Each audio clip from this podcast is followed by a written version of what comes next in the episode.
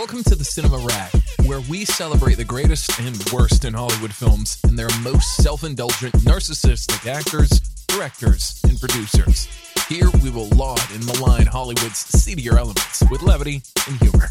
They love cinema as much as anyone does. and They've been talking about it for over 30 years. Time to get trashy. Here's Gregory and May. Hello, everybody. This is Gregory, and welcome back to another episode of the Cinema Rag. I hope you're doing well today.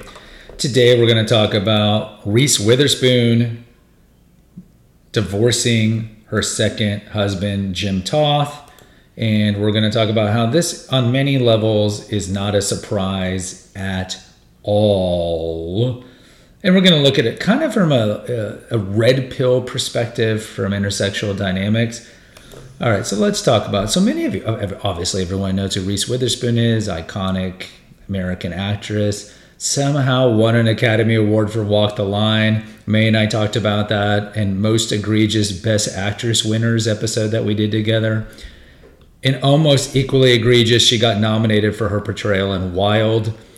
Either way, she's most famous for Legally Blonde and Sweet Home Alabama and has become a successful producer. Her Hello Sunshine producing company has been involved in a lot of productions like Big Little Lies on HBO, which she starred in with Nicole Kidman. Mo- most recently, Daisy Jones and the Six, a television show on Amazon Prime, which I talked about in a previous episode. And it's estimated to be worth $900 million. Witherspoon is reported to be worth $400 million, which is a testament to her gumption, her entrepreneurial gumption, because like Angelina Jolie and Brad Pitt, who produced Plan B, their production company, which I believe during their divorce decree, he has sole control, if I'm not mistaken, but I could be wrong there. She was one of those actresses, and you see this more often than not now than, than in the past. Like Jessica Alba has her Honest company, the one that sells organic baby food and stuff like that.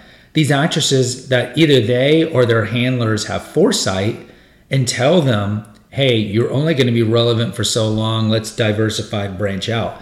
Others do it through podcasting. You see, like every celebrity, especially a comedian, has a podcast and other endeavors they do. But the smart and savvy ones, or at least the ones that have the kind of kind of the cachet in Hollywood, will make production companies or similar things where they can make a lot of money. So Witherspoon was married to Ryan Phillippe. They got together very early on when she was young. Many of you know she was a child star and kind of got her break in the late 90s if you think of movies like twilight not not that twilight another twilight and cruel intentions and election and those movies fear with mark Wahlberg. and she met ryan Phillippe on the set of cruel intentions which is a spin-off a rip-off of dangerous liaison which i talked about in most overrated or most egregious Best Actress winners when I was mad that Glenn Close didn't get the Academy Award for the 1989 movie version, which was also there was another version called Valmont with Colin Firth and Annette Bening, which was not nearly as good. Either way, so they met on the set. Ryan Phillippe is known; he was relevant in in the late 90s, early not. I know what you did last summer and some other movies. They got together and Witherspoon, in hindsight, has said that they had a very kind of mercurial, tumultuous relationship, and I think it was largely fueled by Phillippe thinking he needs to be method all the time. You know, he strikes me as a guy. He's had some skirmishes with the law, probably some drinking, substance abuse issues. They did have two children, and kudos to Witherspoon. I am pro-life. I'll be open about that. And she got pregnant very young with her daughter Ava. I think she was like 21, 22, around that age. And a lot of actresses even if they were married, would think, okay, I'm at the I'm at the precipice of blowing up in my career. Having a child right now would be the worst thing. And she didn't do that. So she had her child, and they had a second child as well. And then the marriage imploded in the in the knots. And later on, she's reputed to have dated Jake Gyllenhaal, and re- allegedly, Gyllenhaal got all simpy lapdog and was was just too too emotive. And women don't like overly emotive men. They go do whatever you want they like the bad boy. So this this is going to come back to when we talk about jim toth her her husband or her no longer husband or soon to be no longer husband. Is that phillippe? She was drawn to phillippe because phillippe was And I, and I would think like Witherspoon probably early in her her life, her career was probably not riding the carousel of COCKSs. I think she was pretty much a good girl. And then she meets someone like Ryan Phillippe who clearly has charisma, young Phillippe, and I think part of her was torn because she liked the kind of strong, masculine, troubled bad boy, but also saw the dark side of it. So then she gets to Gyllenhaal. Gyllenhaal, it's it's not like super Gyllenhaal. He's not blowing up yet like he is now, because now he's considered to be a reputable actor. We might do a retrospective on him. And uh, I mean, he that guy's better than a lot of women. So he was still not at that phase, and he just got too, I think, um, overboard with her, and so she dumped him. And then she met Jim Toth, and Jim Toth, if you don't know who he is, and you might not know because he's not an actor or anything like that, he was somebody who. So Jim Toth is a big big wig. He uh, he used to run the motion pictures department. If he doesn't, so at CAA. CAA is one of the biggest agencies in Hollywood, along with WME, William Morris Endeavor, and he was a big wig. And so when they met about ten years ago, they met at a party she liked the idea that he was not quote part of the industry even though i mean he is part of the industry but he's more the parasites not necessarily the talent so to speak. And anytime i think of agents of course i think of ari gold from entourage. But toth good looking guy known to be pretty nice nice guy stable and she used to talk about that's why the reason she liked him is because again it's the pendulum swinging. She was tired of the mercurial Marlon Brando type Ryan Phillippe. She didn't really like this this simpy lapdog of Gyllenhaal. Probably didn't want to date talent. So she meets this guy. This guy's rock stable, solid, and also satisfies her need for hypergamy because he is a very well-known, influential agent. So Toth proposes to her in less than a year. At this time, she's 36 ish or so and she gets married. Now, from the repo perspective, men would know this that dating a divorcee is dangerous. And now, this is no offense to women listening to this, because I would say this the same thing of men dating, uh, marrying a, a, divorced man. Because the divorce rate of second marriages hovers around 70%, 68 to 73%, depending which study you look at. But minimally, it's 68 to 73%. Some say 80. Let's take a break. I wanted to let you know about some of the other feeds here at the Eclectico Gregorio. The oldest one we have is the Awakened Man, which mostly deals with holistic health, medical cover ups, ways to biohack your life to ensure longer longevity, medical conspiracies, and naturopathic stuff. We also have, and that there's probably about 400, 500 episodes over there. We started that one back in 2017, 2016, I believe. We also have the Female Holistic Health Apothecary, which originally started as an essential oils feed and there's about a hundred episodes on essential oils, particular essential oils like rose and lavender and sandalwood and so forth. And then later I morphed it into more topics that are regarded for female health, female specific. We've had that feed also since 2016. And then lastly, we have Confessions of an Obese Child, which deals with my childhood obesity and trauma that came from it. So it's a great feed for those who dealt with childhood trauma that led you to have addictions to alcohol or food. And I interviewed several people and what it was like to grow up overweight and all the difficulties of losing the weight and then keeping it off and trying to metamorphosize into a regular weighted person. So check out those feeds at the Eclectico Gregorio on Apple or Spotify. So then they get married and they have a kid and there was a funny scene uh, around this time where they get pulled over. Witherspoon's drinking, and she pulls the "Do you know who I am? Do you know who I am?" with the cop, which of course didn't fly well. And so what happened later was Witherspoon started getting very wealthy and started diversifying because her acting career was largely drying up as she was getting put to pasture, so to speak.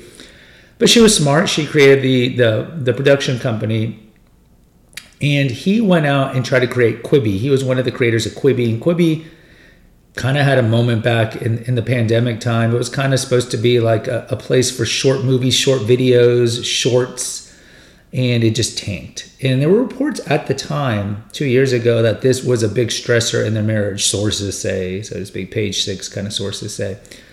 But apparently they were able to get through it. But recently they announced that they were divorcing. Now, if I had to guess, I would say that Reese initiated this. Why would I say that? Because statistically, women initiate divorce 70% of the time. When there's a divorce, 70% of the time it's the woman. And if either of them or both of them are college educated, 90% of the time it's the woman initiating. And I don't think Witherspoon is college educated. But if I had to guess, I think that she initiated this divorce. And why do I think they divorced? Well, first of all, it's Hollywood. Hollywood has a notoriously high divorce rate. Second, they've been together 10 years. Familiarity breeds contempt. The longer you're with somebody, uh, the more likely just you know, at this time of no fault divorce and kind of the decline of Christianity, where religious vows mean nothing. It's more of like the old view of, well, it's not even the old view, the, the idea of marriage for romance, for the pitter patter of the heart, is, is a recent innovation, really from the Victorian era and it's not the centuries, if not millennial view of marriage being for the propagation, education of children. And, and being in love was kind of like a bonus. Like you see that kind of played out on the TV show Bridgerton. It's kind of a bonus, but it was understood that you got married because that's what you did. But now it's all pitter patter. And if I don't feel the pitter patter, well, why not break up? So I think the bigger thing was just she was eclipsing him. She saw him as the Quibi thing failing. Because look, there, there's an there's a saying: women don't care how hard the struggle is to complete the marathon. They're just going to screw the first guy who crosses it. And this kind of goes to the idea of Briffault's law. If you're not familiar with Robert Briffault, he was a sociologist back in the 19th century, and he has some corollaries and some theories, and essentially that a woman's love is based on utility. So as long as you are doing something that provides utility to her, she will love you. And when she no longer, when you're no longer providing that utility, or somebody's providing it better or more, they will no longer love you.